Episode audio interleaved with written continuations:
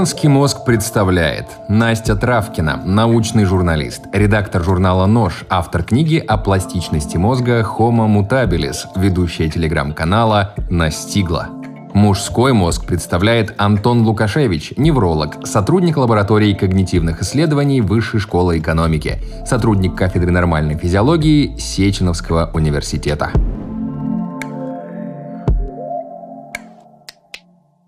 Настя, если посмотреть на мозг, ты сможешь определить, это мужской мозг или женский? Э, я нет, но ученые тоже не смогут.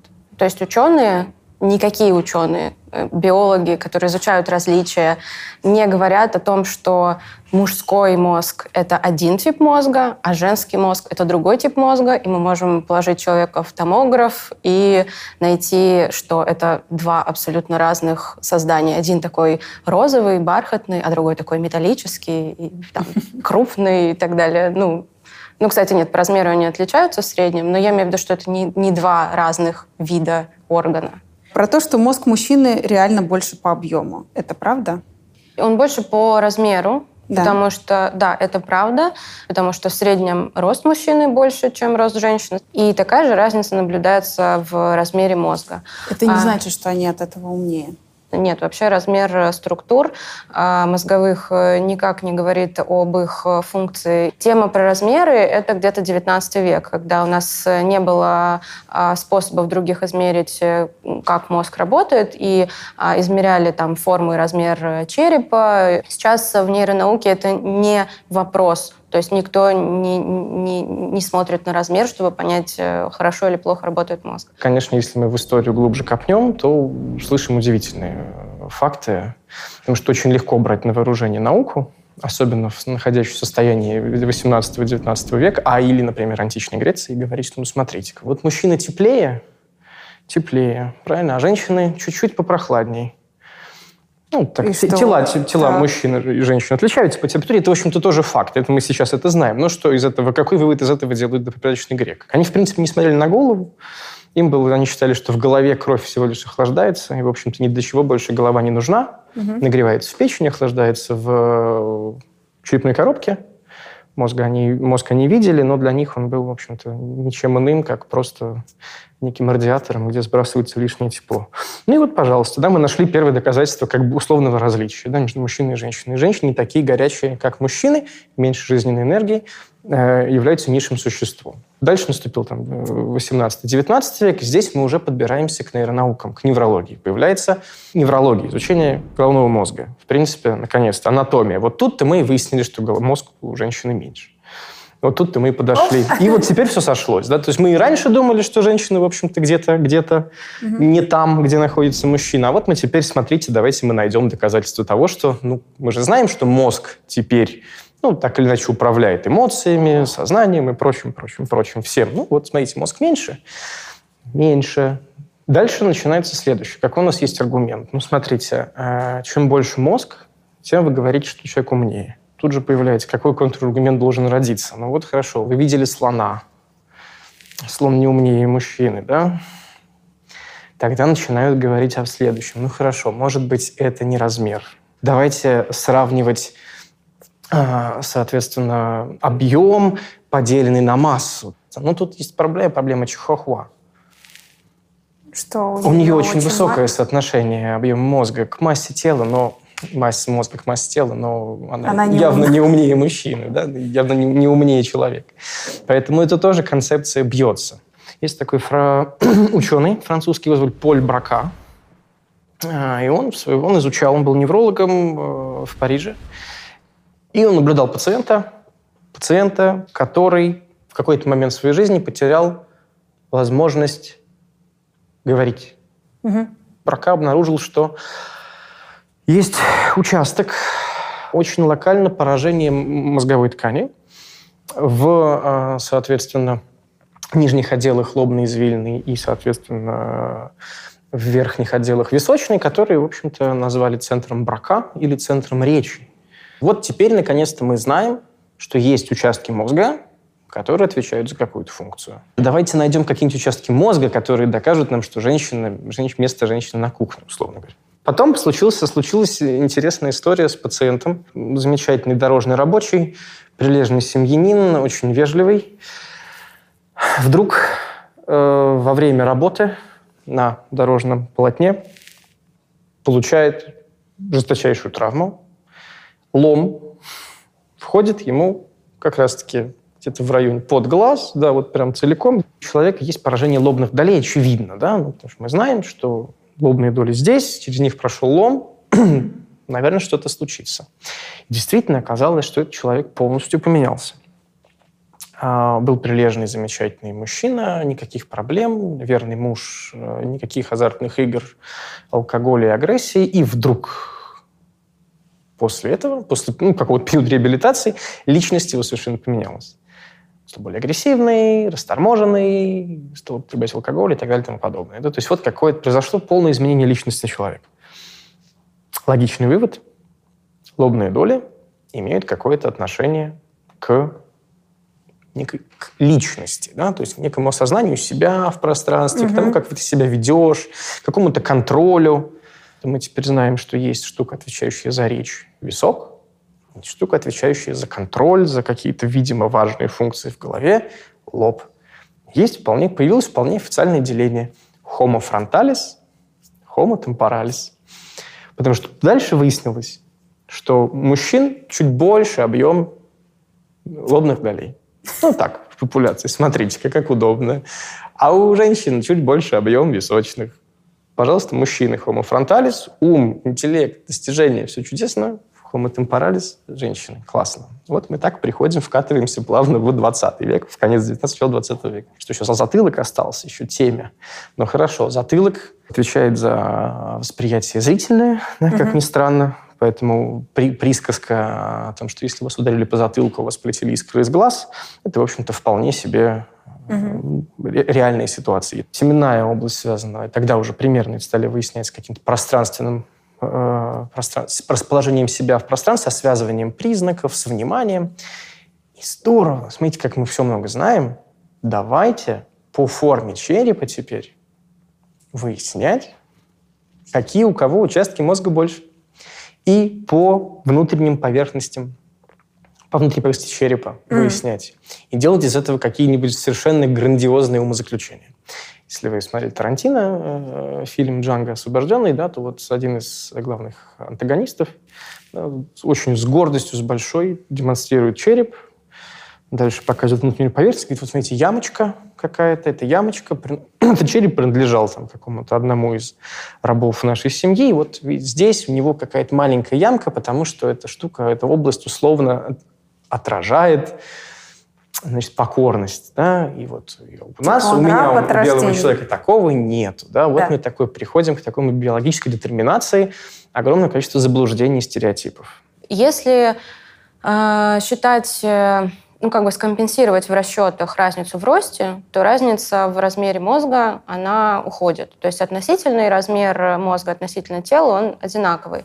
И если сгруппировать людей по-другому, не по половому признаку, а по росту, тогда mm. получится, что у мужчин, которые поменьше, мозг поменьше, а у женщин, которые побольше, мозг побольше. Ну вот как раз э, если... Эм, если брать э, а, анализ тех исследований, которые рассматривали различные а, параметры, по которым мужчины и женщины отличаются, а, самое сильное различие, которое можно найти статистически, это рост и физическая сила в связи с этим, потому что там крупнее мышцы, например. И из психологических занятий это то, что э, есть некоторые занятия гендерно окрашенные, которые люди предпочитают в свободное время. То есть большинство женщин не играют в гольф, и большинство мужчин не делают мейкап на досуге. Вот это три характеристики, размер, сила э, и гендерно окрашенные занятия. Если мы говорим о двух противоположных полах, э, то у них разное строение тела в связи с тем, что у них разная задача плане репродукции. То есть женское тело приспособлено для того, чтобы зачать и выносить ребенка, а мужское тело для того, чтобы выработать сперму, но никого не вынашивать, собственно. Знаете, кто сейчас самый обсуждаемый в мире инвестор? Нет, не Уоррен Баффет, он живая легенда. Но в 2021 году вся финансовая индустрия следит за другой персоной. Это женщина, и ее зовут Кэти Вуд. В 57 лет она прервала корпоративную карьеру, чтобы основать компанию Ark Invest, и всего за 7 лет выбилась в топ, сделав ставку на инвестиции в прорывные технологии. Сейчас оборот фондов Кэти Вуд превышает 5,5 триллионов долларов. В таком коротком пересказе история Вуд похожа на сюжет голливудского фильма. Но на самом деле инвестиции это не просто. Вуд более 30 лет работала в крупнейших финансовых компаниях, где обзавелась огромным опытом и экспертизой. Именно опыт и экспертиза, а еще смелость и позволили Вуд достичь успеха на фондовом рынке. Так что, если вы хотите начать инвестировать, советую выбрать надежного партнера, который точно знает, что делать. Например, БКС «Мир инвестиций». Это не просто одно из приложений для частных инвесторов. Сейчас у каждого крупного банка есть свое.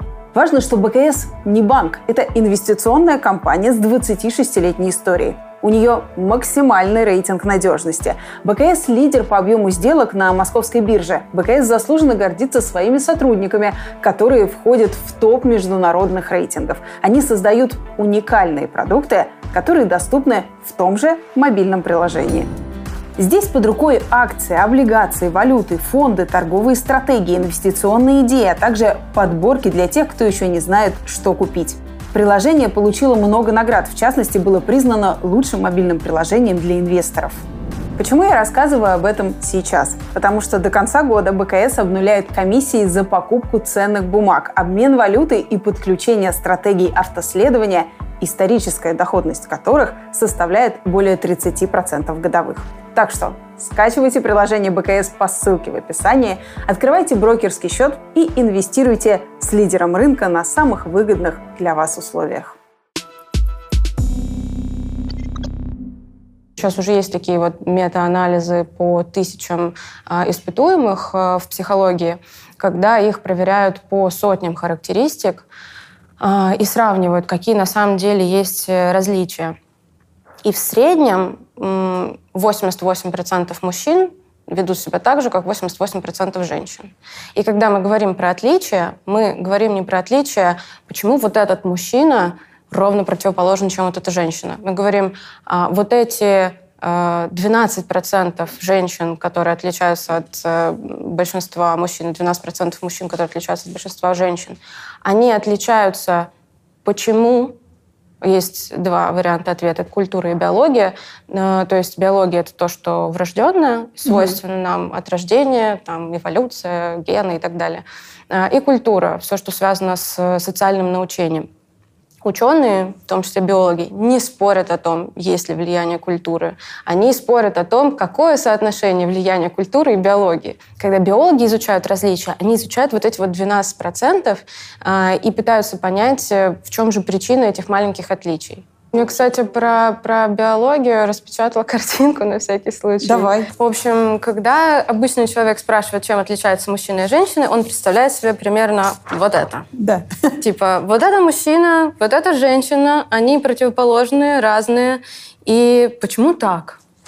Когда биологи или психологи обсуждают, почему мужчины и женщины различаются, они видят примерно вот это.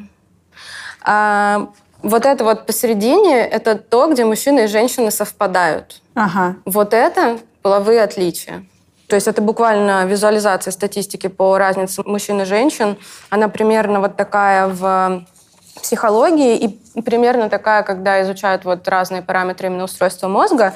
Э, и это совершенно два разных представления вообще о самом вопросе. И в самом вопросе о том, что такое мужской и женский мозг, тоже много а, конфликта. Потому что когда мы говорим о мозге женщины или о мозге мужчины, мы говорим о мозге конкретного человека. И у него могут быть разные параметры, вот мозаичные. Когда мы говорим мужской мозг и говорим женский мозг, мы оперируем такими религиозными, мифологическими понятиями, вот как инь-янь. Это нечто мужское вообще mm-hmm. идеально мужское, абсолютно мужское, э, идеально женское. В результате происходит очень странный эффект, в том числе в науке, когда э, есть ученые, которые находят некоторый перевес качеств у женского мозга определенных, у мужского мозга, говорят, мужской мозг такой, женский вот такой.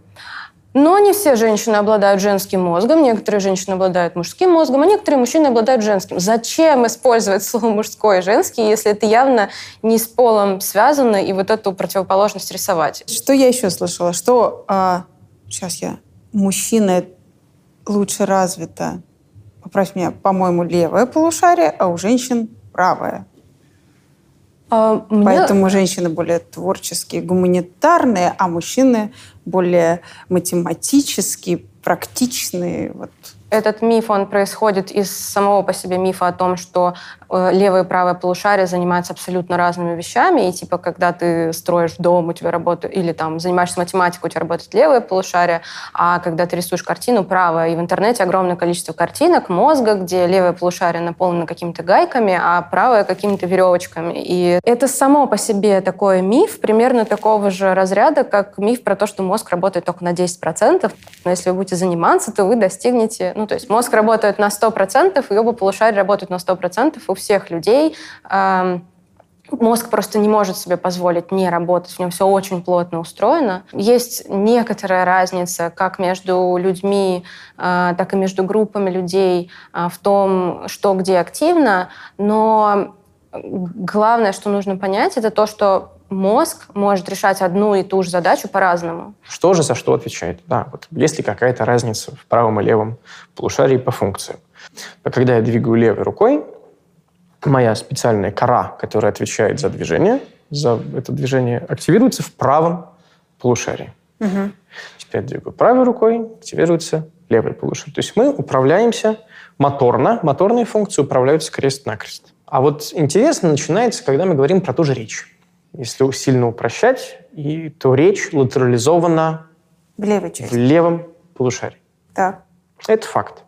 Действительно, левополушарные поражения а, это достаточно чаще происходит, чем правополушарные, если мы говорим про какие-то там ишемические инсульты, да, это все чаще всего слева, и выпадает именно речь. Есть новая идея о том, как эти зоны между собой взаимосвязаны, что гораздо больше э, зон в мозге вовлекается при восприятии речи и про ее продукции. Да? И оказывается, что и правое полушарие очень сильно э, вовлечено в речь, в речь, потому что поражение правого полушария будет приводить к, к потере, так сказать, эмоциональной окраски речи, ее ритмичности, музыкальной структуры, да, то есть когда речь э, вроде как есть формально, но она совершенно не так изящна, mm-hmm. не так мелодично, да, как мы, в общем при, привыкли говорить. Поэтому здесь тоже правое полушарие вовлека, и вовлекается в речь. С впредьями лиц такая же история, да, что вот есть разные зоны, есть так называемые зоны, которые отвечают за восприятие лиц, такая фузиформная извилина в нашей затылочной коре, она тоже латерализована, да, хотя раньше считали, что только справа, но сейчас говорят, что вот нет, вроде как она пластично, да, и она может переходить справа налево, слева направо. Действительно, за как раз изучение вот этой латерализации функций речи, в частности, была даже получена Нобелевская премия да, господину Сперри. Это факт. И это здорово, да, что функциональную асимметрию изучали. Но, к сожалению, вот этим изучение ее привело к появлению огромного мифов вот этих. Что левое полушарие является более... Физики, по-моему, математически. Да, да, да, да, да. Ну, более логичными, математические способности, вот эта вся история. А правое, ну, это где-то витаем в облаках. Доказательств этому не существует. С чем связано то, что женщины в массе своей обладательницы топографического кретинизма, как я, например, и Кто очень пут, сказал? путаются в пространстве и не могут находить. А у мужчин все гораздо проще с этим. Они как-то быстрее запоминают дорогу. То, о чем ты говоришь, очень укоренен, укоренелый такой, прям сидящий в головах у людей э, очередной миф, во-первых, он, ну, есть несколько баз, баз фундамент. Да, у него заложен, во-первых, в принципе, общим таким нейросексизмом, угу. который говорит, что, ну, вот женщина какая-то не такая, и там что-то там в голове не так, и вообще люди весь 20 век это искали и пытались найти подтверждение. Как самосбывающее пророчество. Если ты во что-то веришь, да. то, скорее всего, это найдешь. Ну и вот в 83 году нашли, окей, здорово, женщины хуже выполняют задачи на ментальное вращение.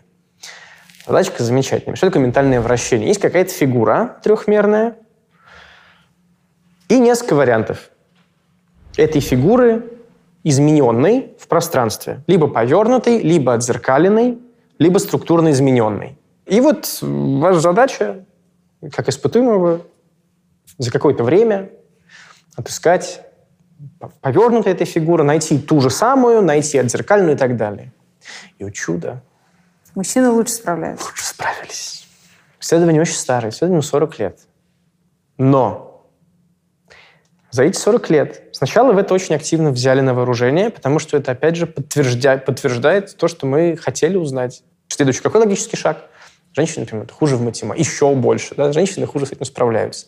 И вы начнете формировать стереотип, гендерный стереотип, который растет, развивается, живет своей собственной жизнью. И вот уже даже там, женщина в 21 веке с улыбкой мне говорит, что ну как, как же, да, я же, я же, я же практически кретин, я же плохо в этом разбираюсь. А это, скорее всего, не так потому что большинство, очень много исследований за последнее время опровергают вот эту разницу и не находят ее. Во многих исследованиях э, групп людей, а когда исследование касается какого-то стереотипа, это может влиять на то, как люди а, выполняют задачи. Про математику и женщин это классический пример. А, если вы собираете в аудитории испытуемых мужчин и женщин, говорите, что они сейчас пройдут математический тест, а, и говорите, что женщины обычно хуже справляются с математикой, вы же знаете, женщины справляются хуже с математикой. Если этого не делать или говорить, что, вернее, не то, что не делать, женщины обычно воспринимают математику уже сразу как гендерный челлендж, если сказать, что, ну да, вот обычно женщины хуже математики, но вот в этой задаче нет, такой разницы нет. И разницы не будет. Но это касается не только мужчин и женщин, это называется угроза подтверждения стереотипа. Это ну, такой тоже факт в науке. А, например, если посадить мужчин, американских мужчин и американских азиаток за тест по математике и подчеркнуть, э, а, что азиаты вообще-то лучше в математике, то азиатские женщины лучше справятся с задачей, чем мужчины. А, то же самое касается не математики. Э, задачи, был проведен эксперимент э, замечательный с чем-то по типу игры в гольф, там надо было забивать мячики. А, и сравнивались белые американцы и афроамериканцы. Если говорили, что это тест на эм, спортивный интеллект, то лучше себя показывали белые американцы, потому что есть стереотип о том, что афроамериканцы не интеллектуальны. Но если говорили, что это проверка природного атлетизма, то хуже уже себя показывали белые мужчины. То есть э, в первом случае угроза стереотипа действовала на чернокожих людей, потому что они знают, что в целом как группа они хуже интеллектуально. Во втором на белых мужчин, которые знают, что ну, в целом у нас тело не такое классное, как у африканцев, например. Но ты же не будешь отрицать, что при поступлении в, универси... в университет на математических факультетах и там физически больше мальчиков, а на филологических больше девочек. Почему? Ну, ты же не будешь отрицать, что в школе ты регулярно слышишь, что девочки хуже справляются с математикой. Хорошо показано, как развивается вот эта разница. Э, Ее нет э, в дошкольном периоде, ее нету в младшей школе. А, и в странах, где сильные гендерные стереотипы, она начинает развиваться как раз в период пубертата, когда, а, очевидно, на девочек влияет то, как им рассказывают об их математических способностях. И у тех, у кого не было разницы в допубертатном периоде, она появляется. На ребенка может очень сильно повлиять э, то, что к нему в школе приклеивается по учительской инициативе там лейбочка, что он троечник, и что ему не стоит стараться. И человек э, с этим представлением, а, с этим стереотипом на себе, а, он начинает действовать в соответствии с ним. Это называется эффект самосбывающегося пророчества. Mm. Когда мы думаем, что у нас ничего не получится, мы просчитываем риск, риск оказывается высоким, вероятность, что удастся этот риск победить низкой, ну, то есть цена риска большая, а никому не хочется переживать неудачу, мы теряем мотивацию этого добиваться, потому что мы никогда не хотим делать что-то слишком сложное, мы хотим делать что-то реалистичное. Что касается э, дальнейшего продвижения в университете, вообще-то стереотипы там гораздо жестче, чем в школе. Высшее образование имеет 52% женщин, а, а потом в два раза меньше а, продолжают образование дальше в аспирантуре, угу. и потом э, еще меньше получают а, какие-то степени. В Северной Европе, которая считается там очень равноправной и все такое, они провели исследование, как формируются женщины-ученые. Они, а, по сути, посмотрели, как складывается карьера женщины, и пришли пришли к выводу, что для того, чтобы женщине а, получить э, возможность даже написать диссертацию, с нее требуют в два с половиной раза больше статей, опубликованных в клевых научных журналах, чем с мужчин. А, никто об этом не говорит. Это вот ты приходишь подавать на диссертацию, и тебе говорят, мне кажется, еще не готов. Ну да, можно сказать, что э, те, кто выжил из женщин в этой э, мясорубке, они могут гордиться своей мотивацией, своей квалификацией, утешать себя тем, что они в два с половиной раза в среднем э, квалифицированнее мужчин. Ученые подумали, что в связи с тем, что во многих странах есть гендерное неравенство, у нас и получается, что женщины чаще занимаются, как говорится, женскими профессиями и женскими делами, а просто потому что есть этот стереотип, и ее с детства этому обучают. И они взяли и проверили те страны, где практически ну, равноправие.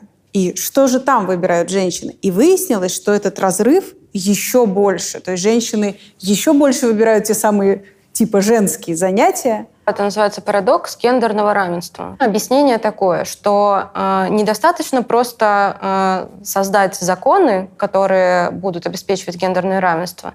Нужен определенный менталитет. Здесь мы видим разницу между юридической организацией общества э, и тем, как люди думают на самом деле э, вот в этой истории с наукой. То есть э, формально никто не запрещает женщинам но им создаются такие условия э, бессознательно, потому что э, люди, которые работают в науке, разделяют эти стереотипы. Да, Северная Европа, с одной стороны, стремится к равноправию, но с другой стороны, это в целом достаточно консервативный регион.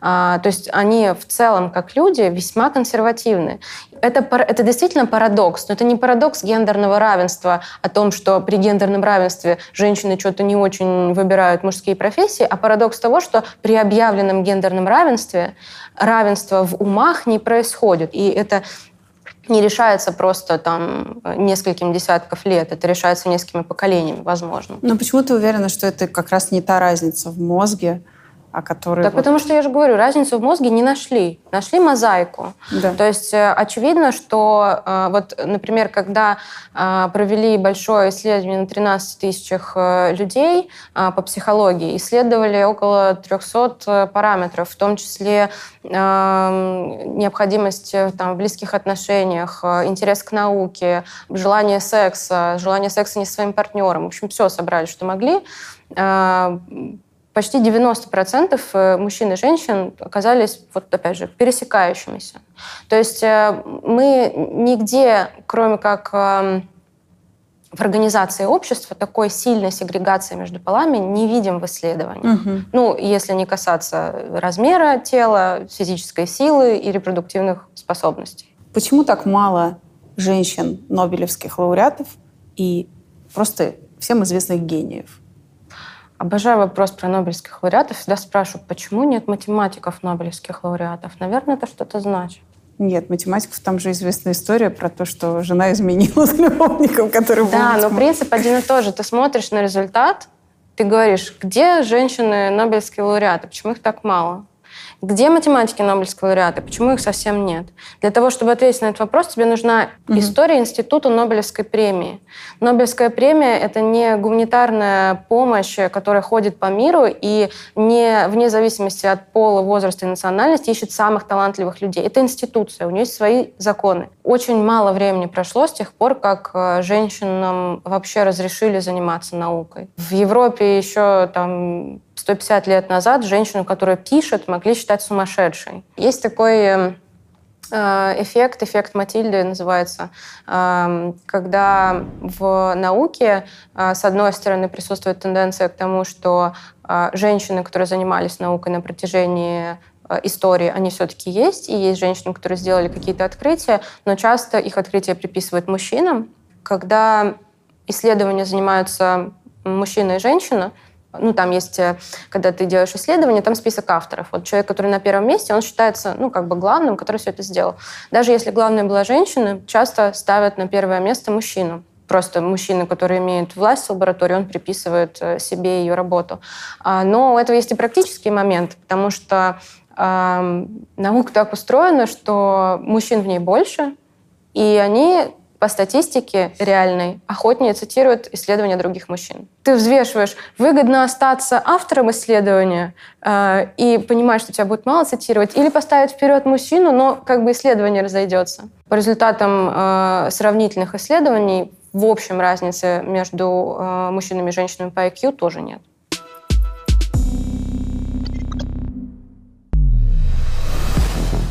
Зря ты ее в дом притащил. Что посмотреть? Это очень актуальный вопрос. Выбор сериалов сейчас огромный, хочется, чтобы история отвечала ну, твоим вкусом и как-то превосходила ожидания. Лично я обожаю проекты вроде «Большая маленькая ложь», «Отыграть назад» и «Повсюду тлеют пожары», где есть продуманный сюжет, детективная интрига, современные проблемы, семейные тайны, атмосфера триллера и отличная игра актеров – Именно поэтому меня очень радует сериал российского производства «Контейнер», который я сейчас смотрю на платформе «Старт». Это история о девушке, которая зарабатывает на жизнь суррогатным материнством. Об этой теме у нас мало говорят, а в кино вообще стараются обходить стороной. И мне вот сразу понравилась откровенная интонация этого сериала. Главную героиню играет Оксана Акиншина. Хоть так и не принято, суррогатная мать соглашается переехать на время беременности в дом к богатым заказчикам. Их играют Филипп Янковский и Мария Фомина. Это кажется безопасным решением и заботой о будущем ребенке, но оборачивается испытаниями для всех персонажей. И скелеты в шкафу обнаруживаются не только у хозяев жизни. Игорь в Москве. Он просто понял, что с тебя можно еще что-то взять. Игорь Сергеевич. По показаниям свидетелей он искал информацию о вас в интернете. Я покупаю услугу, и я хочу знать, кто мне ее оказывает. В общем, моральный выбор все сложнее, напряжение растет, и некоторые повороты меня по-настоящему удивили. Но обойдемся без спойлеров. Посмотрите сами на платформе «Старт». Ты ведь понимаешь, что это игрушка для нее? Мы покупаем только услугу, не человека. Мы платим, они рожаются. Это всего лишь контейнер.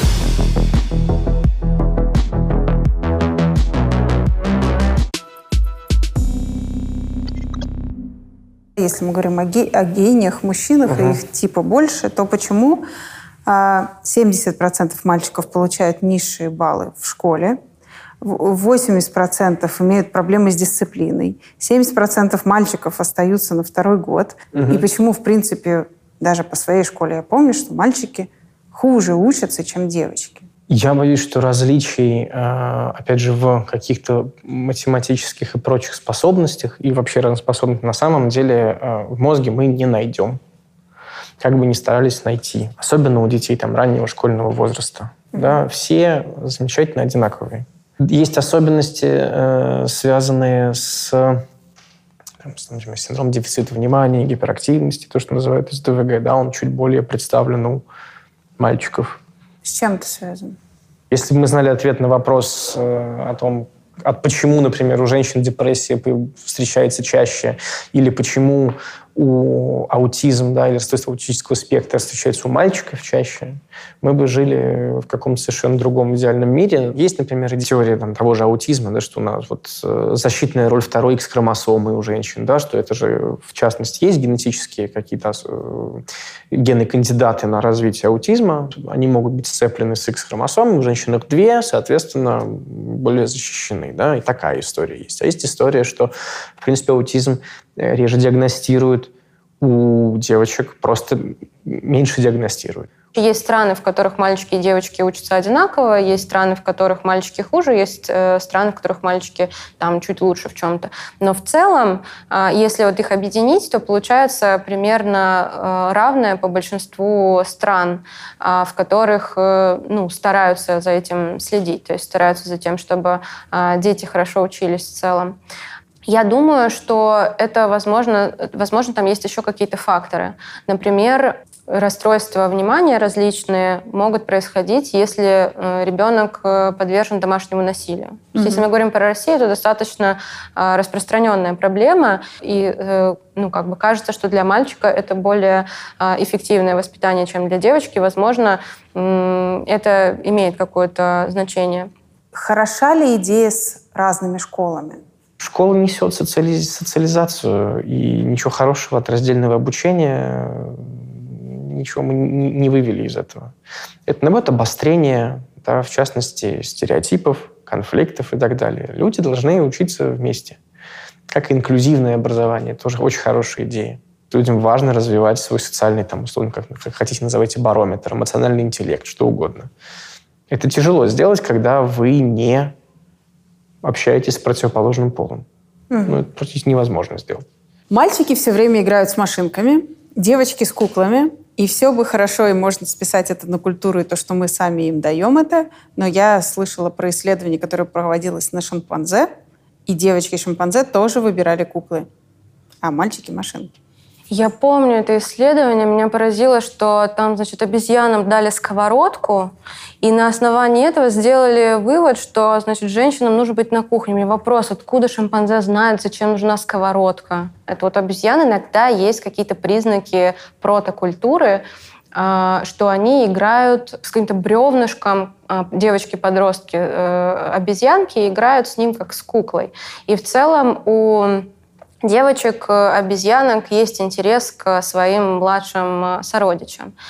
Но э, я бы вот не стала исключать э, из исследования обезьян социальный фактор. У обезьян сложная э, структура э, социальной организации. Они не живут отдельно. Там ну, действительно у самок есть задача выращивать потомство. Э, они этим занимаются, и дети висят на них, и они взаимодействуют э, с детьми друг друга а, могут с ними сидеть. У них даже могут, э, ну, в искусственных условиях э, происходит удочерение, усыновление, угу. когда какой-то сиротливый там звереныш попадается. Что касается, например, машинок, обезьяны даже не знают, что такое колесо. Они не понимают, что такое механизм, как пользоваться машиной. Опять же, можно посмотреть на данные. Да? Там, скорее всего, будет, что там 53% обезьян играло там, и с тем, и с тем. Женщины могут делать несколько дел да. одновременно, а mm. мужчины нет. Женщина, в принципе, дома делает больше дел, чем мужчины, которые где-то там, на работе. Угу.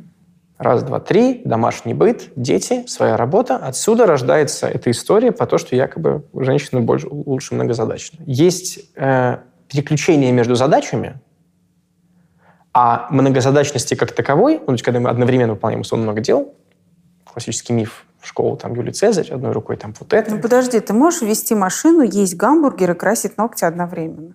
В действительности это не может никто. То есть это, конечно, будет, но если мы в этот момент действительно начнем оценивать степень вовлеченности в человека в задачи, да, конкурентные задачи, особенно те, которые используют одинаковые модальности, там, решение двух одновременных задач, зрительной модальности, слуховой и так далее, снижают эффективность выполнения в разы.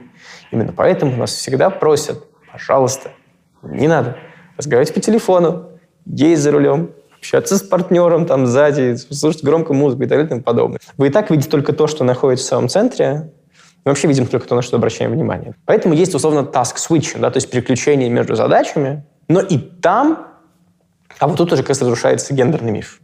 А разницы по успешности нет.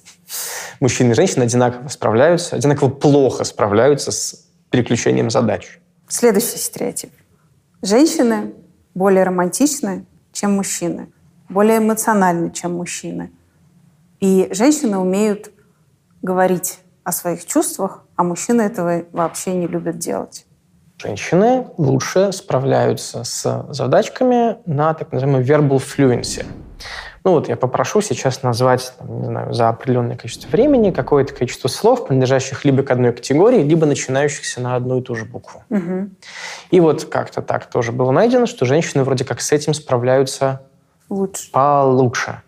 Это одна, как раз-таки одна из причин, да, как я, в общем-то, могу понять, э, для этого мифа, да, о том, что для этого стереотипа, да, о том, что женщины, в принципе, лучше разговаривают, да, как-то лучше говорят, лучше, что-то, лучше мысли. формулируют свои мысли, то есть женщины по-другому выстраивают социальные связи и так далее и тому подобное. Ты же не будешь отрицать, что женщины, ну, правда, больше, более эмоциональные. Они чаще плачут. Ну, в таком случае я живу, чтобы этот стереотип разрушить, потому что, например, я плачу достаточно часто. Ну, понимаете, понимаешь, это... Вот именно поэтому это стереотип. Потому что его очень тяжело опровергнуть, Мгм. потому что если мы сейчас откроем какой-нибудь учебник по там, э- психологии эмоций, мы наверняка увидим там, что женщины и мужчины по-разному воспринимают разные, соответственно, эмоции, да, там, счастливые и агрессивные, да, и так далее. И да, эти действительно различия есть, но опять же, да, это небольшая статистическая какая-то разница. Все это касается глубинных структур, там, например, та же миндалина или амигдала, да, которая связана с восприятием эмоций, да, есть такой отдел. Есть исследования, которые говорят о том, что Есть, э, у да. нас э, типа Немножко у как- девочек больше, и поэтому... Да, да, есть, такое есть, есть такие. Но опять же, это анатомия. Сразу говорите, ну как, она же больше, значит, она лучше. Ну нет, она просто может быть больше. Мы романтичны. Что, за это- ой, извини, а Да. что такое романтичное? А, Это лепестки роз? Да, да, да. Смотрела ли ты сериал «Друзья»? Э, э, Там есть прекрасная серия, как Росс и Рэйчел идут на первое свидание, а потом приходят каждый в свою компанию. Рэйчел в компанию девочек, а Росс в компанию мальчиков. Не начинайте без меня! Не начинайте без меня! Так, начнем с поцелуя. Это было легкое прикосновение или словно безумный крик «Я хочу тебя!» Сперва просто страстный поцелуй, а потом... Господи, мы в нем просто утонули. А как он тебя держал? Руки его где были? На спине? Нет, сперва на талии, а потом они заскользили вверх и оказались у меня в волосах. Ну, а потом взял и поцеловал. Засос? Ага. Круто. Девочкам чаще нужна свадьба, красивые платья, чтобы ей говорили хорошие слова, как женщины любят ушами. Получается, что мы э, говорим про отношения. Вот опять же, большое исследование, которое э, на 13 тысяч человек, которые сопоставляли э, разные параметры у мужчин и женщин, там в том числе э, были опросы, которые показывают уровень нежности в отношениях, потребность в отношениях. А, Опять же, перекрытие 88%. А, То есть э, 12% э, мужчин э, совсем не нуждаются э, по сравнению с женщинами в этом. И 12% женщин нуждаются э, больше, чем мужчины. Но 90% людей ну- нуждаются в этом одинаково. А дальше э, возникает вопрос, что такое эмоциональная близость? Большинству людям э, по психологическим причинам непонятно, что такое близость. Большинство людей а, либо боятся ее а, в худшем случае, либо в лучшем случае заменяют ее чем-то.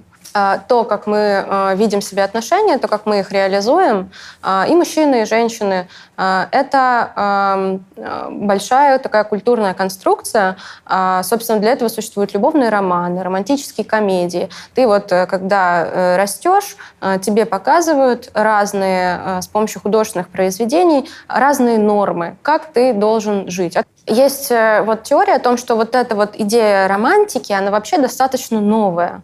Это э, свойство культуры потребления. Когда мы думаем, так, как бы нам еще заставить людей что-нибудь купить? О, а давайте скажем, что если они хотят любить, они должны купить записан. Шампанское, лепестки, Кольцо. э, кольцо. Очень многие люди подменяют отношения совместным потреблением. Классический такой рекламный прием – сделать какой-то продукт э, частью твоей идентичности.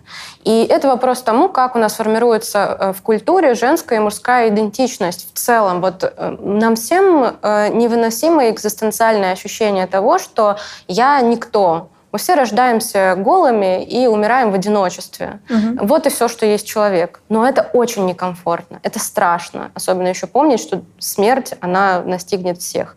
Невыносимо жить. Надо как-то все это обустроить. Нужно создать какую-то идентичность, какое-то ощущение того, что ты контролируешь вообще, кто ты. Поэтому все эти идентичности, они расходятся на ура. Ты упомянула про любовные романы и мелодрамы.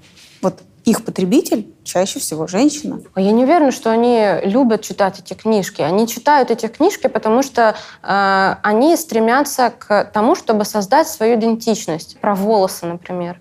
Э, нет никакой разницы вообще, какой длины у тебя волосы. Но девочки со временем начинают очень ценить свои волосы. Отрезать все волосы как-то не так, это прям целая трагедия. Это же не потому, что э, это биологически как-то обусловлено, это потому, что э, на брачном рынке волосы молодой женщины в целом это капитал. Если он, э, да, там есть биологическая основа, мы можем посмотреть по волосам, здоровая она или нет, там, mm-hmm. по зубам и так далее. Но кроме биологической ценности есть еще и культурные. Да? Считается, что длинные, э, там, пышные волосы блестящие, это красиво, это завидная невеста с толстой косой и так далее. Это становится ценностью. То есть вообще, как формируются ценности любые, это очень сложный культурный процесс, но он имеет отношение к мозгу, потому что за счет этого происходит обучение. Mm-hmm. То есть, понимаешь, вещи, которые нам говорят о том, что они важные, нам демонстрируют, какие они важные, нам демонстрируют, как нам это переживать. Они становятся важными. Мы очень социальные существа, мы обучаемся этому.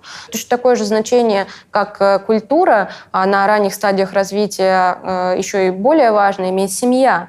То есть э, очень э, зависит вот это все восприятие, там, нужна ли, не знаю, свадьба или э, как, какие-то лепестки и прочее, очень сильно зависит в том числе от того, как это было принято в семье, какие отношения были у мамы с папой. Потому что если человек вырос в деструктивной семье, он будет считать романтикой совсем не то же самое. Он будет считать романтикой, когда его мучают, например. Когда ему нужно там ночью куда-то тащиться, когда его там выгоняют, когда его заставляют доказывать, что он любит. Он считает это романтикой. Биологически ли это обусловлено? Ну, нет. Ты занимаешься непосредственно зрительным Да, зрительным восприятием. Это да, основная... вот скажи мне, женщина любит ушами, а мужчина глазами? Есть такое. Есть исследования, которые раньше были очень, очень такие популярные о том, что женщины якобы лучше воспринимают цвета и так далее, что это очень будет сильно влиять. Что значит женщин. лучше воспринимают цвета? Ну, женщины больше называют цветов. Да, вот классическая а, мем, мем их... из интернета, да, где э, стоит мужчина, это красный, это синий, это там фиолетовый. А это бирюзовый, морской. Бирюзовый, морской, не знаю, лазурный и прочее, да. прочее, и так далее, и так далее. Ну, и здесь очень интересно, потому что, да, есть исследования и есть некий генетический базис для этого. Но тогда это противоречит этой пословице, что женщина различает цвета, значит, она любит глазами, а мы-то ушами. Ну, так я же говорю.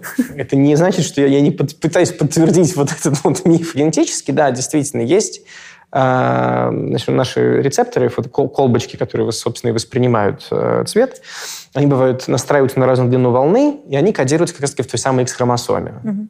Ну и, в общем, были исследования, которые говорили, что различные комбинации вот этих вот генов да, в двух X-хромосомах у женщин действительно как-то коррелируют с эффективностью восприятия цветов. А мужчины, так как у них отсутствует одна X-хромосома, есть только одна Y, одна X, любые поломки там, любые проблемы там будут приводить да, к большей частоте каких-то нарушений. Это было мое интервью давнее с сомнологом, и он мне рассказал, что когда они э, пытаются экспериментировать, когда человек спит у них в лаборатории, они пытаются, значит, ставить какие-то шумы. И что женщина всегда просыпается на плач ребенка, даже если у нее нет детей – Мужчина никогда не просыпается на плач ребенка, но всегда просыпается на звук сигнализации машины. А вот это тоже как-то есть у нас что-то в мозге, что мы реагируем на какие-то штуки? Или... А, да, конечно, в мозге есть специальное отдел для восприятия сигнала машины. Это известный факт. Нет. Эм, э, интересно узнать, э, были, ну, какое количество женщин э, и мужчин имели детей в этом исследовании.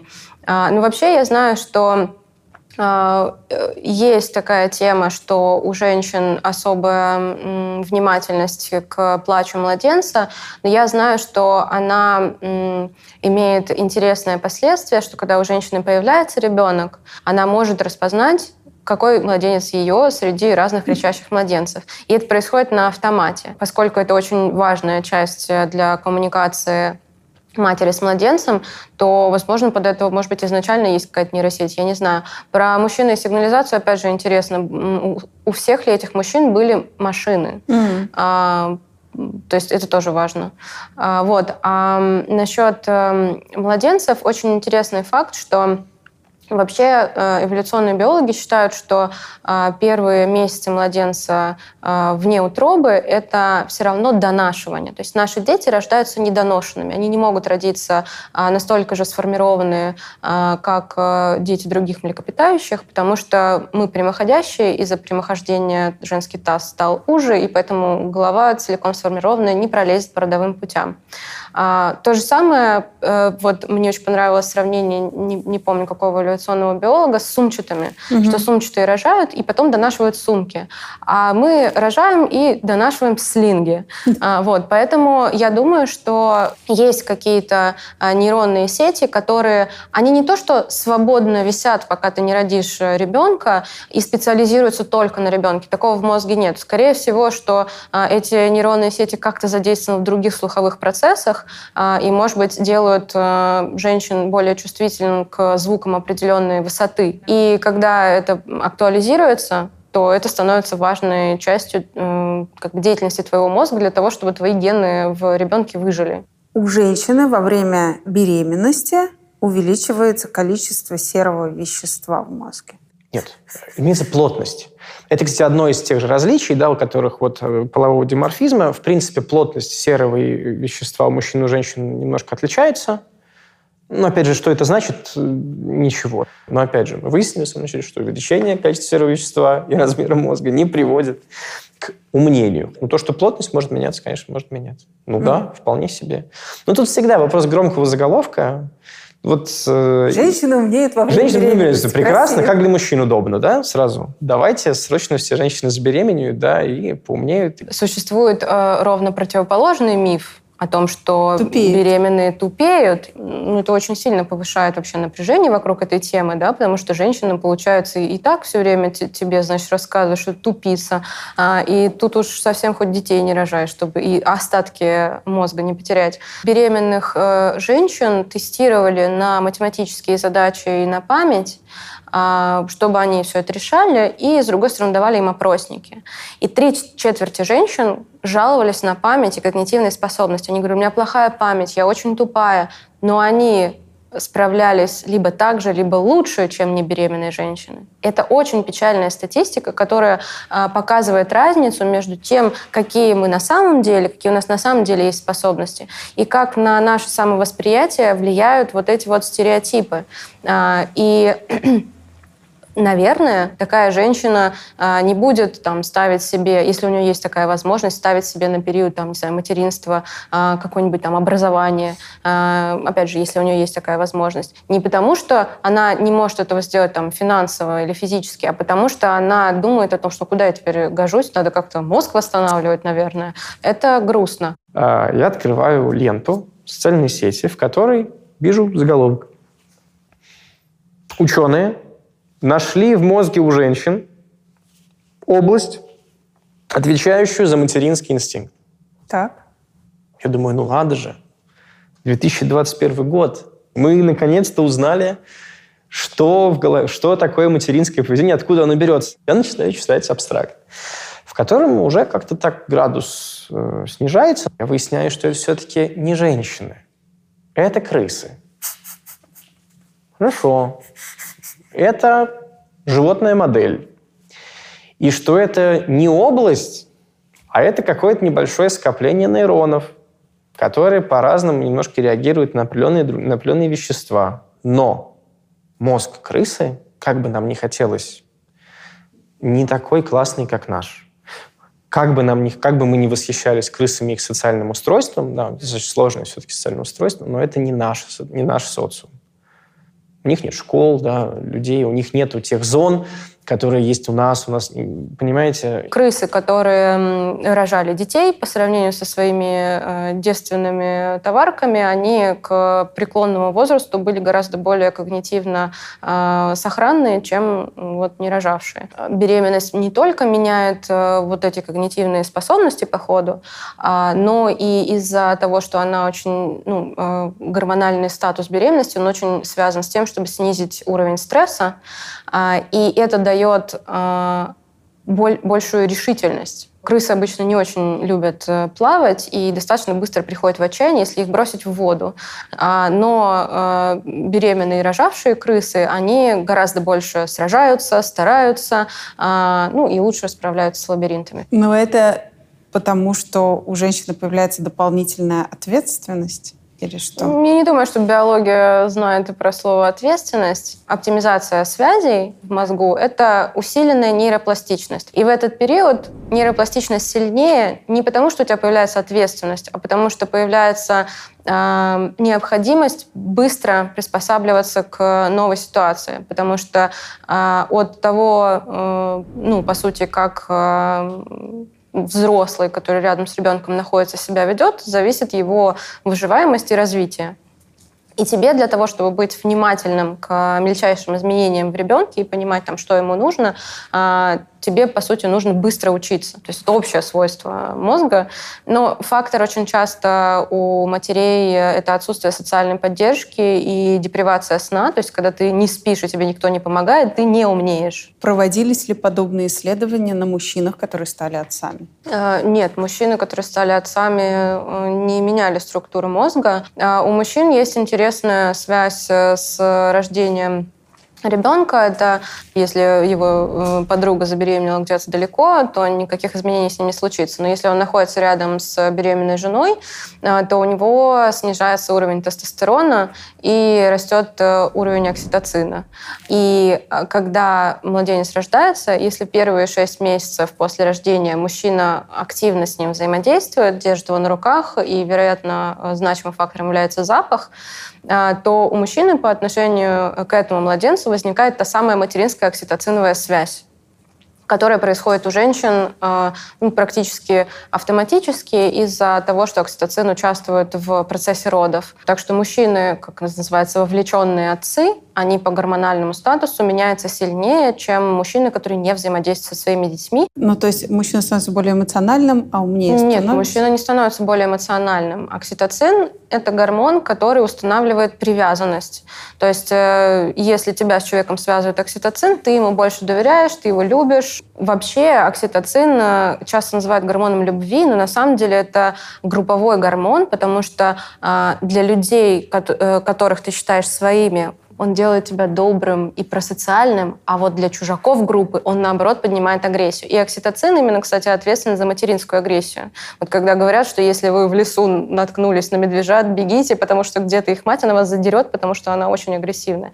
Потому что у нее окситоцин. Она очень любит своих медвежат и разорвет любого, кто им угрожает. Логика. В мозге есть логика где-то? Ну, в мозге его строение нам кажется логичным. Это факт. Но если вы попросите назвать э, центр логики, да. нет. Нет, нет, опять же, да, назвать и вычленить какой. Вот это извилина отныне и впредь будет логично. Так делали в XIX веке. Сейчас, если мы говорим логика, ну а что, что это такое, да, что такое логика? Логика – это набор каких-то инструментов, да, рационального условного мышления, которое нам позволяет принимать решения, угу. какие-то вещи там делать, выбирать и так далее, что-то планировать. Да, это же все как будто бы туда. Угу. Да, вот, пожалуйста. Мы можем сказать, что есть зоны, которые вовлечены в этот процесс. Как мы это можем сказать? Найти человека с нарушением того, чем нам кажется логикой, да, но это, скорее всего, будет нарушение исполнительных функций, да, э, и тогда так, таких людей искали да, с поражением, э, с нарушением вот подобного рода вещей, со снижением общего интеллекта, да, вот туда, вот сюда. И выяснялось, что ну вот лобная доля, так, если про, глобально, да, лобная доля, ну вот отсюда идет о том, что мужчины отсюда, более а отсюда начинается а у миф, конечно. своя да, отсюда, женская Отсюда логика. начинается вся история. Да, смотрите, лобные, как я им вначале говорил, да, есть вот этот пациент с, э, с сломом в голове, у него поражены лобные доли, он изменился до неузнаваемости, потерял свою бывшую личность, стал не таким логичным, прекрасным человеком.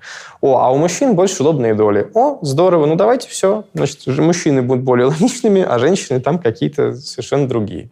Но это, конечно. У женщины лучше развита интуиция, а у мужчины логика.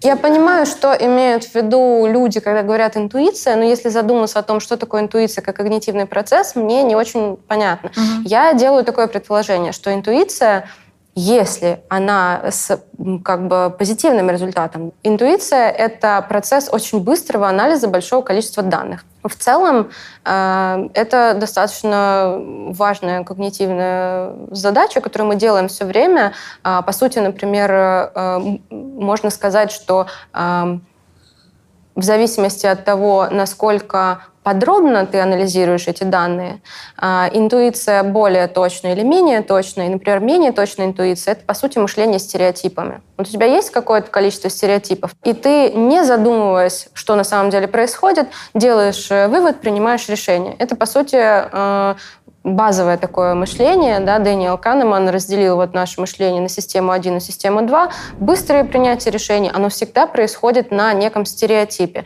Другое дело, что если ты человек думающий, интеллектуально развитой, у тебя эти стереотипы более дискретные, то есть их много, они меньше, а, у них разные комбинации, поэтому а, вроде и не похоже, что ты думаешь стереотипами, когда быстро принимаешь решения. То есть в целом мне кажется, что э, это не какой-то отдельный когнитивный процесс, а быстрый анализ, по сути. Про логику мне оказалось очень плохо с гендерными стереотипами. И я вспомнила про женскую логику. Я стала всех спрашивать, слушай, ты знаешь такой стереотип про женскую логику? Да. Ну, да, типа. Я начала всех спрашивать, что такое женская логика? Мне никто не смог ответить, потому что, ну, это ругательство просто, походу. Про логику очень интересная штука а, вообще нет никакой логики, кроме формальной логики. Все остальное — это логическая ошибка. А, мы предполагаем, когда мы говорим про женскую логику, что значит у женщины нет логики, у мужчины есть логика, что Мужчина, он э, хорошо владеет формальной логикой и поэтому принимает рациональные решения, женщины нет. Опять же, если мы не говорим про уровень образованности, например, если ты работаешь со статистикой в науке или там учился на философском факультете, где логика — это главный предмет, у тебя с логикой все хорошо, вне зависимости от пола. Предполагается, что мужчины, значит, э, более логичны, но э, тот же самый Дэниел Канеман и тот же самый Тайлер получили Нобелевские премии, по сути, за, за доказательство того, что люди в целом нелогичны, люди нерациональные. Ни мужчины, ни женщины даже в вопросах денег, казалось бы, принимают иррациональные решения, и никакие, блин, логические правила их не убеждают. А, то есть получается, что вообще-то и мужчины, и женщины иррациональны. А вот ощущение, что ты один рациональный, а все другие эмоциональные, это же знаменитое когнитивное искажение. Возможно, мужчины по социальным причинам больше подвержены этому социальному искажению, и поэтому они говорят, что они логичны, а женщины нет – ну, что связано с тем, что э, в целом в некоторых сообществах, я знаю, в сообществе белых американцев, например, у женщин обычно ниже самооценка, чем у мужчин. И если у тебя завышенная самооценка, и ты переоцениваешь свои свойства, то, наверное, ты склонен больше к этому когнитивному искажению, что ты логичный, а все кругом дураки. 90% преступлений совершается все-таки мужчинами, а не женщинами. Mm, да, это факт. И здесь однозначно вот так сказать да, что нет, это социум или нет, это биология, к великому сожалению, нельзя. А, первая история, да, связанная с агрессией и с преступлениями, да, была очень хорошая теория, очень простая. Больше тестостерона, больше преступлений. Больше тестостерона, больше доминации агрессии. Правда, потом оказалось, что причинно-следственная связь не всегда работает. Угу. Действительно, вот эти спайки, взрывы тестостероновой концентрации, они есть, но только у мужчин, которые и так ранее были замечены в преступной активности. Ну, то есть работают в одну сторону, не всегда работают в другую. То есть нет такого, что тестостерон, все, если он высокий, все. Это преступник. Это преступник. Э, есть э, зоны э, в, соответственно, в гипоталамусе есть такая замечательная еще структура в э, мозгу, глубинная достаточно структура, в которой расположено очень много-много-много ядер, которые отвечают за вот наши такие базовые вегетативные функции, то есть там, пищевое поведение, жажда, половое влечение, агрессия и прочее, прочее. То есть вот все, что теплопродукция, теплоотдача, много таких вот простых базовых функций. И там есть э, определенные структуры, которые в свое время очень активно изучали. И активно изучали именно их половой вот этот диморфизм. Это так называемое ядро ложа. Ну и вот, да, действительно, в мужском организме, в мужских, у мужских особей нашего самого вида эти ядра чуть-чуть больше, они связаны с маскулинизацией мозга, условно. Вот есть половой диморфизм. Есть даже замечательная книжка а, Чезаро Ламброза, то есть это не просто книга, это труд, вообще это всей его жизни, о том, где он собирает вот такие данные о краниометрии, то есть об измерениях черепа у мужчин преступных, у мужчин непреступников, потом у женщин социально одобряемых профессий, у женщин, соответственно, проституток. проституток, да, и пытался на основании этого делать какие-то выводы, можем ли создать некий фенотип, ну, то есть внешний вид женщины, э, условно, социально неодобряемого поведения, проститутки. Ну, по тому времени нет, ну, конечно, нет, хотя он, естественно, пишет, что да, он нашел, и эти данные трудно воспринимать всерьез в 21 веке, хотя сейчас так иногда посмотришь вокруг, начинаешь думать, что люди активно возвращаются куда-то, учитывая общий, ну, действительно, уровень падает, и народ готов верить во что угодно, mm. и даже вот в такие безумные идеи. Были интересные исследования о том, что тестостерон может повышать агрессивность в экономических играх, а может поощрять э, в человеке щедрость. А, и, очевидно, это связано с тем, что тестостерон – это каким-то образом сложный регулятор социального статуса. Угу. Не всегда для того, чтобы занять э, высокий социальный статус, нужна агрессия. Тестостерон и у мужчин, и у женщин поднимается от победы если они считают это победой. Представьте себе гонку. А, например, люди бегут марафон. Человек, который прибежал последний, в итоге получил всплеск тестостерона. Но не то, что он проиграл, а потому что он думал, что он вообще свалится посередине. Для него это победа. А человек, который прибежал третьим, считает, что он проиграл, потому что он надеялся на выигрыш, на первое место. У такого, несмотря на то, что он пришел третьим, и это хорошо, тестостерон будет понижен. Тестостерон связан с регуляцией вот этого э, социального доминирования, и э, то, как он повлияет, агрессивным человек станет или нет, очень сильно зависит от контекста, в котором находится весь организм. А, то есть, например, в э, тех же э, в стаях шимпанзе да. доминантный самец, а, он э, не самый агрессивный, он, скорее всего, самый сильный, что тоже не обязательно. Но главное его свойство в том, что он умеет налаживать связи, а, он дружит со всеми, а, особенно когда ему надо. А, он распределяет еду, он помогает другим наесться. И самое милое – это то, что доминантный самец больше других играет с детьми самок. Потому что это самки – это его электорат, по сути. Хм. Он хочет им понравиться. И вероятно, что культура наша такова, что очень часто для того, чтобы занять высокую социальную роль, нужна агрессия. Но если этого не происходит, уровень тестостерона и социальная роль может подразумевать совсем другое поведение. Для нас важнее, для нашего гендера все-таки извилины или гормоны? Само противопоставление здесь, оно э, не соответствует э, природе, потому что организм человека — это очень сложная система, и нам часто мешает э, размышлять о ней представление о том, что это некий механизм, что у механизма есть э, некие шестеренки, некие кнопки и рычаги. Ты одну кнопку нажимаешь, что-то включается, рычаг тянешь, что-то выключается. А, с организмом живым все совсем не так, потому что природа гораздо более искусна, чем человек, который делает механизмы. И каждое э, вещество, каждый э, отдел тела, каждая железа, она работает в сложном э, симбиозе с другими частями организма. История про половые гормоны тоже, естественно, началась не в 20 веке. Бертольд сделал следующее. Он взял группу цыплят маленьких, мужчин, ну, то есть как бы мужского пола э, цыплят. У кого-то удалил половые железы, у кого-то удалил и пересадил в другое место в организме. Кассет удалил, ничего не сделал. Вот там было три группы, как обычно. А, и выяснилось, о чудо, значит, смотрите, кастрированные не развивают мужского поведения э, петухи, э, пересаженные соответственно, петухи. Нормальный мужчина, он проявляет все, вот весь паттерн сексуального поведения вообще характерного для петухов, ну и норма ведет себя как норма.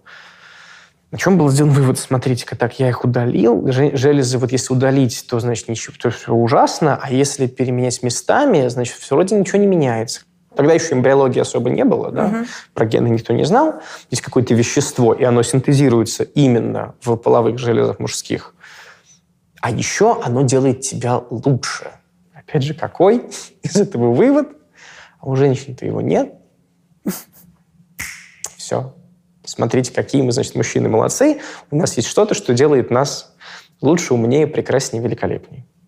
Потом оказалось, что есть еще, правда, эстро- эстрогены, помимо андрогенов. Да, андрогены мужские, это там тестер- тестостерон и еще несколько. Прекрасно, давайте как-нибудь здесь поковыряем, что-нибудь найдем, чтобы, скорее всего, оказалось, что это плохо. К чему мы приходим? Мы приходим к менструальному синдрому. Мы, смотрите, женщины а, ведут себя неадекватно. Мгм. Да, они по самоотчету более негативно оценивают состояние во время, при наличии этого синдрома. Мужчина более стабилен, да, вот тестостерон у него есть, и все, а у женщины еще тестостерона уровень ниже. Ну, ну, все понятно, естественно. Замечательно, конечно, куда же вам, женщинам с таким тестостероном, там, условно, за умственные способности браться. А у вас еще и свои гормоны там с цикловой зависимостью, да, меняются. Ну, все. И очень долгое время эстрогены, да, это ужасно, ужасно плохо. А, ухудшение памяти, ухудшение всего. И, однако, вот если мы сейчас посмотрим, да, исследования, связанные а, с а, эстрогеном и когнитивными функциями, да, то есть там, память, речь, запоминание и все, выяснится следующая вещь. А, Есть такое неприятное, такое неприятное заболевание, как болезнь Альцгеймера. Да. Да, это деменция, то есть общее снижение когнитивных функций. И вот так выходит, что примерно две трети, например, там, в Великобритании, в США, страдающих этим заболеванием, это женщины. Что самое интересное, уровень как раз-таки пространственных нарушений памяти и прочего-прочего коррелирует с снижением уровня эстрогена. Мгм. То есть постменопаузальный период. Что, в принципе, переворачивает все, что было раньше, потому что, а, интересно, извините, просто эстроген память-то все-таки поддерживает. Суть в том, что гормоны — это очень сложный регуляторный механизм, и они действуют на протяжении жизни, а, взаимодействуя с генами, которые кодируют, как они будут взаимодействовать э, с телом, какие будут рецепторы задействованы, и, с другой стороны, взаимодействие со средой. То есть э, гормоны сами по себе не э, включаются только по генетической программе. Они также реагируют на среду, на стресс, на обучение, на социальную э, активность других людей. Любят тебя в детстве или бьют, например. Это очень сильно влияет на а, то, как разовьется твой организм. Кормит тебя или нет э, достаточно, повлияет на твой рост. Хотя рост, э, он как бы генетически заложен, но в зависимости от питания, там у него окно где-то сантиметров 10 или около того. Есть вообще теория, что у нас такой сложный мозг, потому что очень сложно организовано общество, и нам нужно постоянно меняться, и гены с этим не справляются, потому что они поколениями вырабатывают э, какие-то успеют так качества. быстро эволюционировать. Да, да? а мозг может сделать это быстрое изменение. Да, конечно, никто не знает, что такое сознание и как сознание формируется в мозге, но очевидно, что то, что мы думаем, а, то, какие мы решения принимаем, оно на химическом уровне тоже отражается. Есть же большой спор, грубо говоря, вот я вдруг взяла и как бы роди- я родилась, у меня в мозгу это, что я стала мужеподобной женщиной, например, да, и мне нравится там играть в баскетбол, носить э, брюки, и у меня выдался какой-то там, э, я не знаю, грубый голос. Или это пришло ко мне с воспитанием и с тем, как я пережила пубертат. Или вот мальчик, которому нравится наносить макияж, он манерный, ну, какой-нибудь там, вот э, наш любимый Житковский э, блогер. Вот это он потому что родился, у него в мозгу это уже где-то заранее есть? Или таково была культура, воспитание, гормоны, гены?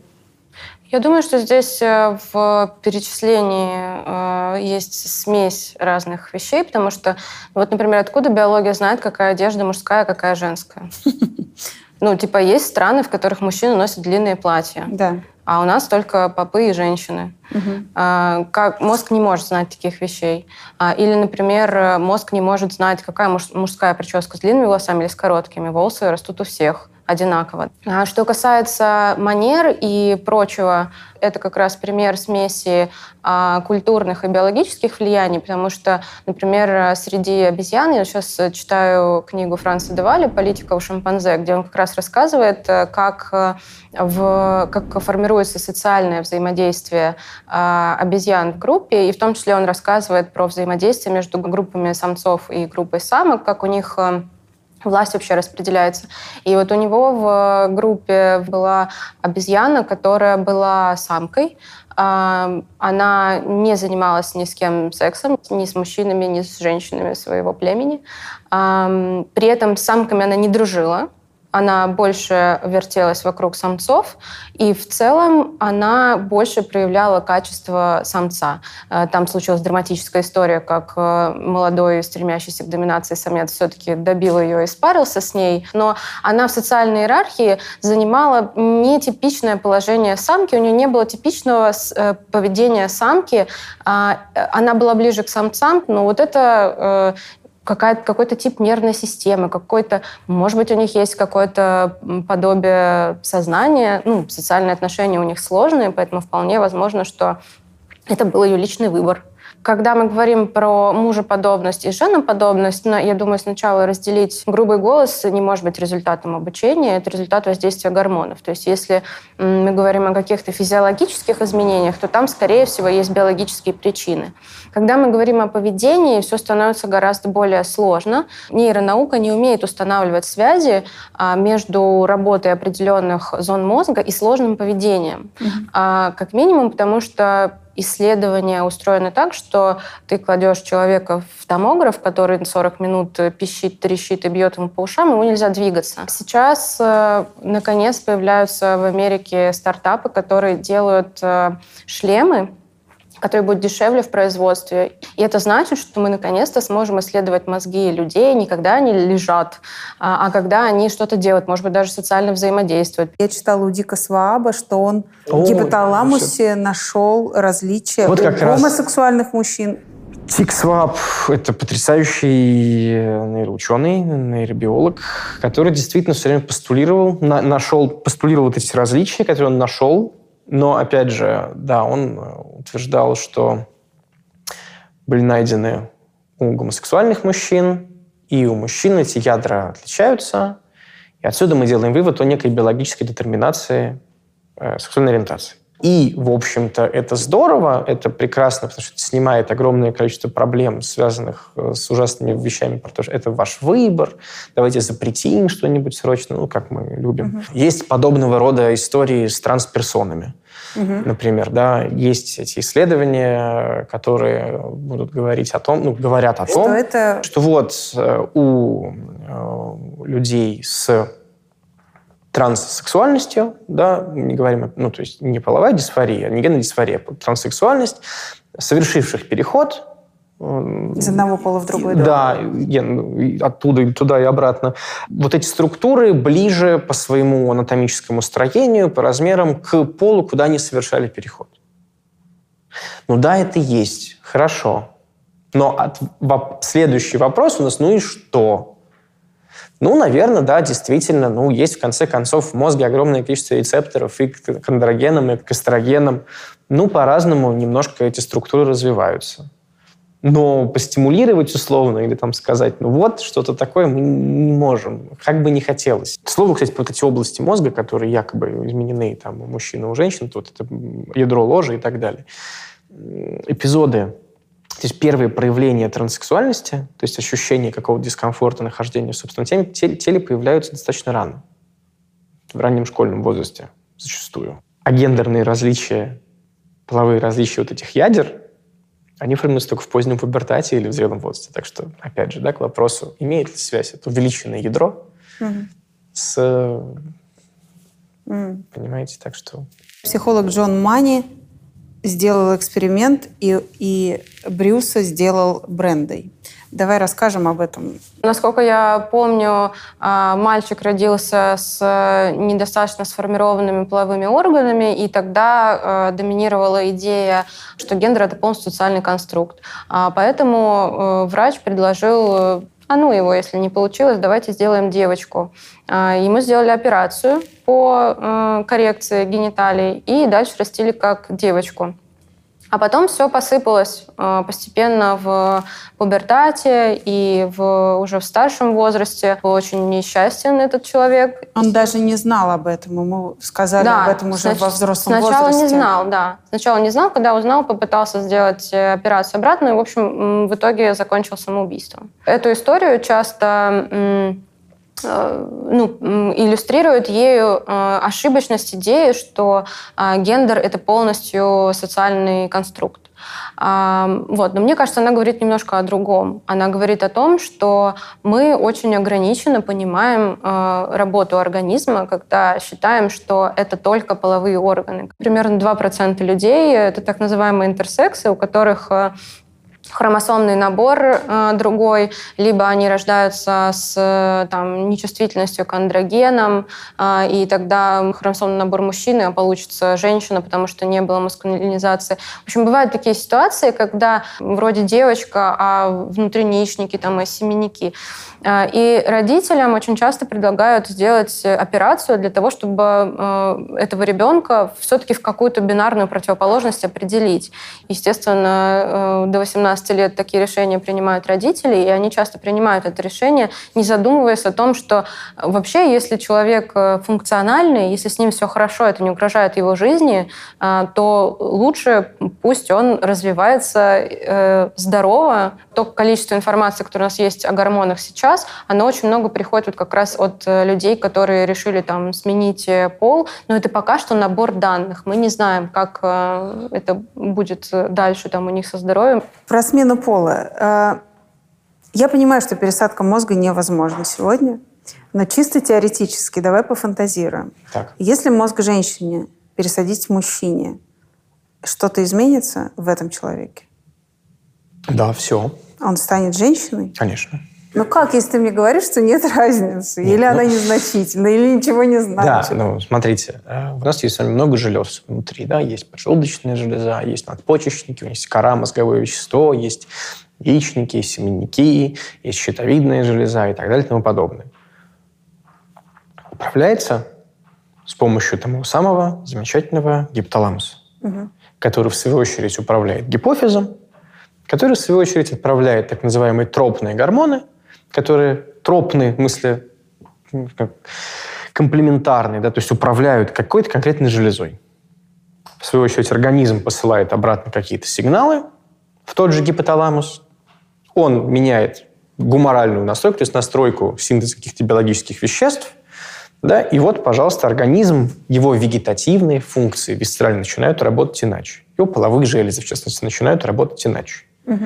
И мы говорим, что в когнитивных функциях между мужчинами и женщинами, скорее всего, нет больших различий. И прочим, мы, мы действительно имеем это в виду. Серое вещество головного мозга, когнитивные функции высшие работают идентично.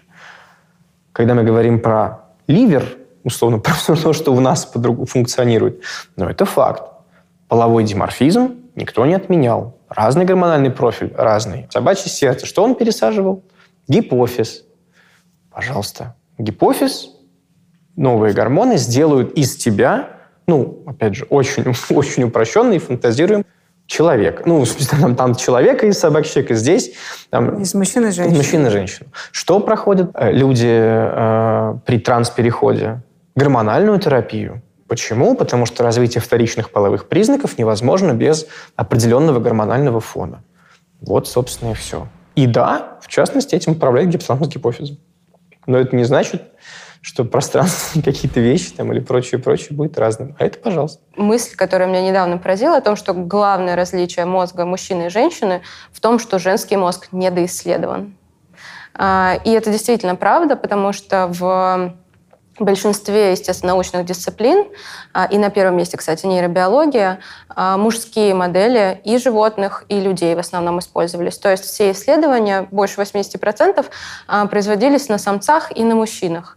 Это не то чтобы какой-то пещерный сексизм, это часто соображение прагматики, потому что из-за того, что у женщины есть гормональный цикл, а в результаты исследований как раз могут вмешиваться какие-то информационные потоки, э, которые нужно будет удалять оттуда. Мужчины в этом смысле проще. И с другой стороны, если эксперименты проводятся на людях, особенно если долгосрочные эксперименты, то риск того, что женщина может забеременеть, это и трата и времени, и денег на ветер. В биологии до э, достаточно недавнего времени вообще считалось, что добавлять биологический пол как переменную в исследование – это такой дурной тон. Этим занимались э, люди, которые хотели доказать э, принципиальную разность полов, э, и часто делали каким-то политическим соображением. Сейчас последние годы, наоборот, произошло смещение – что ВОЗ рекомендует э, изучать здоровье а, женщин и девочек, и а, всякие научные ассоциации в Америке,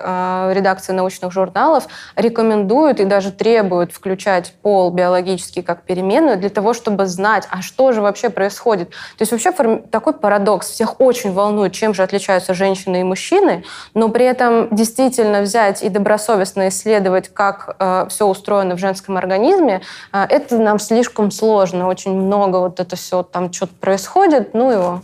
Я только слышала по поводу клитора, то, что женский клитор вообще не изучит, в отличие от полового э, члена. Мне про, про мультиоргазм понравилось, что э, на PubMed э, сборники всяких исследований, по-моему, пять исследований мультиоргазма, mm-hmm. и три из них посвящены тому, что у мужчин его нет. Давай закончим на толерантно и на позитивной ноте. Чем мужчина точно лучше женщины, и чем женщина точно лучше мужчины. Давай всем сестрам по серикам. Люди, я считаю, что мы все прекрасные, замечательные. Сейчас мы можем гораздо больше, чем могли раньше. Спасибо, в общем-то. И тем самым гендерным исследованиям спасибо, и в том числе 20 века, да, которые поразили такое количество сомнительной информации, спорной, которую мы сейчас можем переосмыслять. И кто не лучше. Давайте все будем просто жить дружно и радостно.